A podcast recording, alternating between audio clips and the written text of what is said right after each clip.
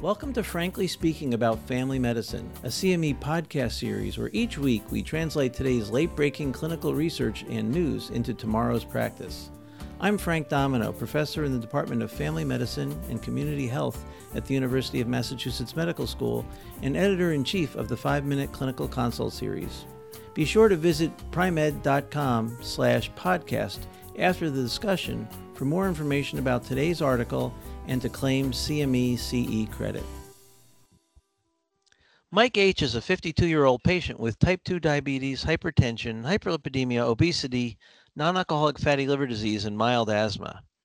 He hasn't been to see you for over a year due to the pandemic, but did get his labs that you ordered last week prior to coming in to, for today. His CBC looks good, his A1C is 7.2, and his AST and ALT are at the upper limits of normal you notice that he's due for his annual retinal exam and that he's also due for testing and screening for peripheral retinopathy. Hi, this is Frank Domino, and joining me today to talk about diabetic peripheral neuropathy is Dr. Robert Baldor, professor and founding chairman from the Department of Family Medicine at the University of Massachusetts Medical School, Baystate in Springfield, Massachusetts. Hi, Bob. Good morning, Frank. It's really great to be discussing this topic, and I, and I have to say uh, I am impressed that uh, this gentleman has been able to do as well with his control, uh, despite uh, not being uh, in with all the things going on uh, this this past year. I'm pretty clear. I get their annual retinal exams. you know, that, that got that down. Uh, problem. I do tend to forget about the peripheral neuropathy. You said he's due for screening. What what are the what are the recommendations for for for, for diabetic to be screened for peripheral neuropathy? Well, you know, um, I, I find um, some things we do, we do because the little thing bleeps on our electronic medical record. Some things we believe strongly in. Uh, it's a very strange world um, that we live in because some sometimes there's not always a strong rationale for doing the things that we do because we, we think we have to do them. Diabetic peripheral neuropathy is one of those things that sits in the gray box in my mind. Um, so in 2017, the American Diabetes Association said that uh, diabetic neuropathies are among the most prevalent chronic complications of diabetes, and that it's not a single condition, but it's quite heterogeneous. Um, they also remind us that diabetic neur- uh, neuropathy is a diagnosis of exclusion. It's not something that you make a definitive diagnosis of, even with nerve biopsy. Um, they remind us that uh, up to 50% of diabetic neuropathies are asymptomatic, meaning the patients don't recognize that they're having some loss of function. That makes it a good candidate for screening when something's so common because the prevalence is so high. Testing then can help identify it. So that's what the ADA recommends, and and they recommend um, probably a lot more than what most of us are doing. They recommend that you start, um, you examine both feet, you know, both physically, you check for peripheral pulses, capillary refill, and then you want to evaluate their sensory function starting distally and moving prox- proximally. And they say first, do either a test of temperature or a pinprick test, as these check small fiber function. And then do vibratory function testing uh, with a tuning fork, um, 128 hertz tuning fork, because this tests for large fiber function and then do the 10 gram monofilament testing to assess whether they've got light touch. I don't know about you, but that's a lot more than what I was aware we were supposed to be doing. I will typically put the end of the tuning fork on the distal aspect of the first MTP and uh, of, the, of the first metatarsal and say, you know, how does that feel? And if they say cold, I think, okay. And then I I bang the tuning fork, and if they feel vibratory sense, that's great.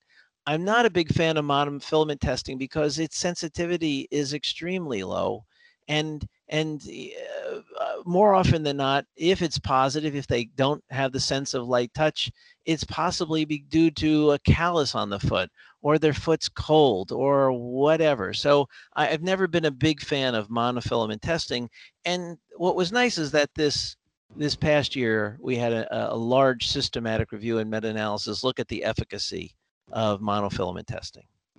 Well, that that is good to hear because I do the same thing. I mean, quite frankly, we're looking for sensory deficits so that uh, patients aren't uh, ending up with unknown, um, you know, lesions or infections in their feet and their toes. And I usually spend most of my time telling them to check their feet every day, as right. opposed to doing this in my office. So, so uh, you know, um, how effective is monofilament testing then? Does this study help us? Well, all right, so I'm going to go into a place that makes some of us crazy. Um, so this was a, a, meta-analysis, 19 studies looking at the efficacy of, of monofilament testing. And they use eight of the of the studies included used nerve conduction studies as a gold standard. So really a great gold standard. And they found that the sensitivity of monofilament testing for the detection of peripheral neuropathy was about 53%. The specificity was about 88%. And I know, I know those are terms that make us all crazy. right. Well, they don't make me crazy, but I cringe. So is this good or bad? What does it mean? All right. Well, when I when I when I talk to my learners about sensitivity and specificity, these are functions of the machine. They're not functions of the patient or the disease. They're functions of how good the machine is. So, uh, uh sensitivity talks about um, if the patient has the condition, how often does the test pick it up? Okay, so in this case, only 53% of the time, meaning 47% of the people with diabetic peripheral neuropathy will have a normal test. So I'm going to cheat a little bit here. This is a 50-50. I might flip a coin, but go ahead. Right. Exactly. Exactly. So if it's if the test is positive, you know, if the person has disease, but here's the interesting thing: when you see a patient, you don't know whether they have the disease or not you do the test. All right. So now specificity is 88%. All right. So specificity is when patients don't have disease. How often is the test negative?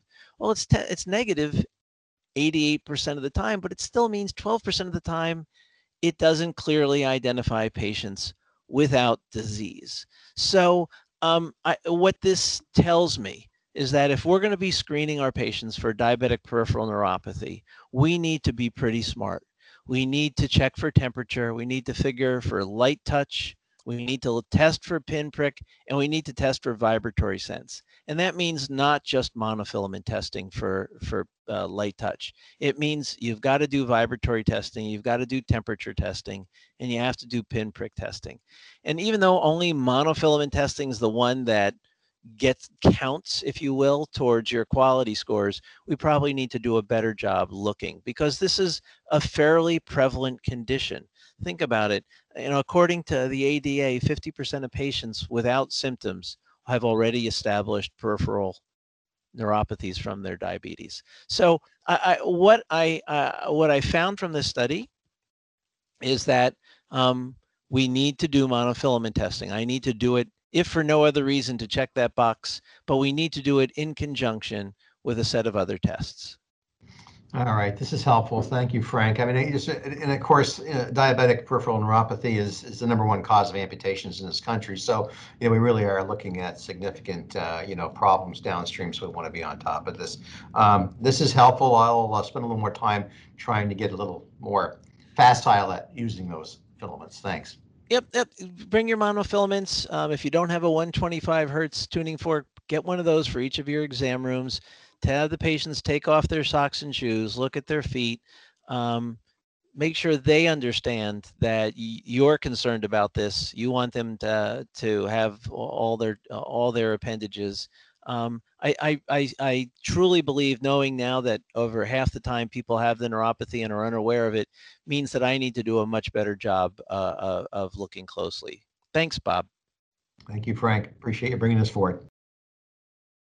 Practice pointer. When performing a screening exam on your diabetic patient's feet, use a variety of modalities monofilament testing, vibratory sense testing, and pinprick and temperature testing to evaluate for the presence of peripheral neuropathy. Join us next time when we talk about the best approach with treating upper respiratory tract infections in the primary care office. Thank you for listening to Frankly Speaking About Family Medicine, brought to you by Pri-Med. To claim credit and receive additional information about the article referenced in today's episode, visit pri-med.com slash podcast and see you next week.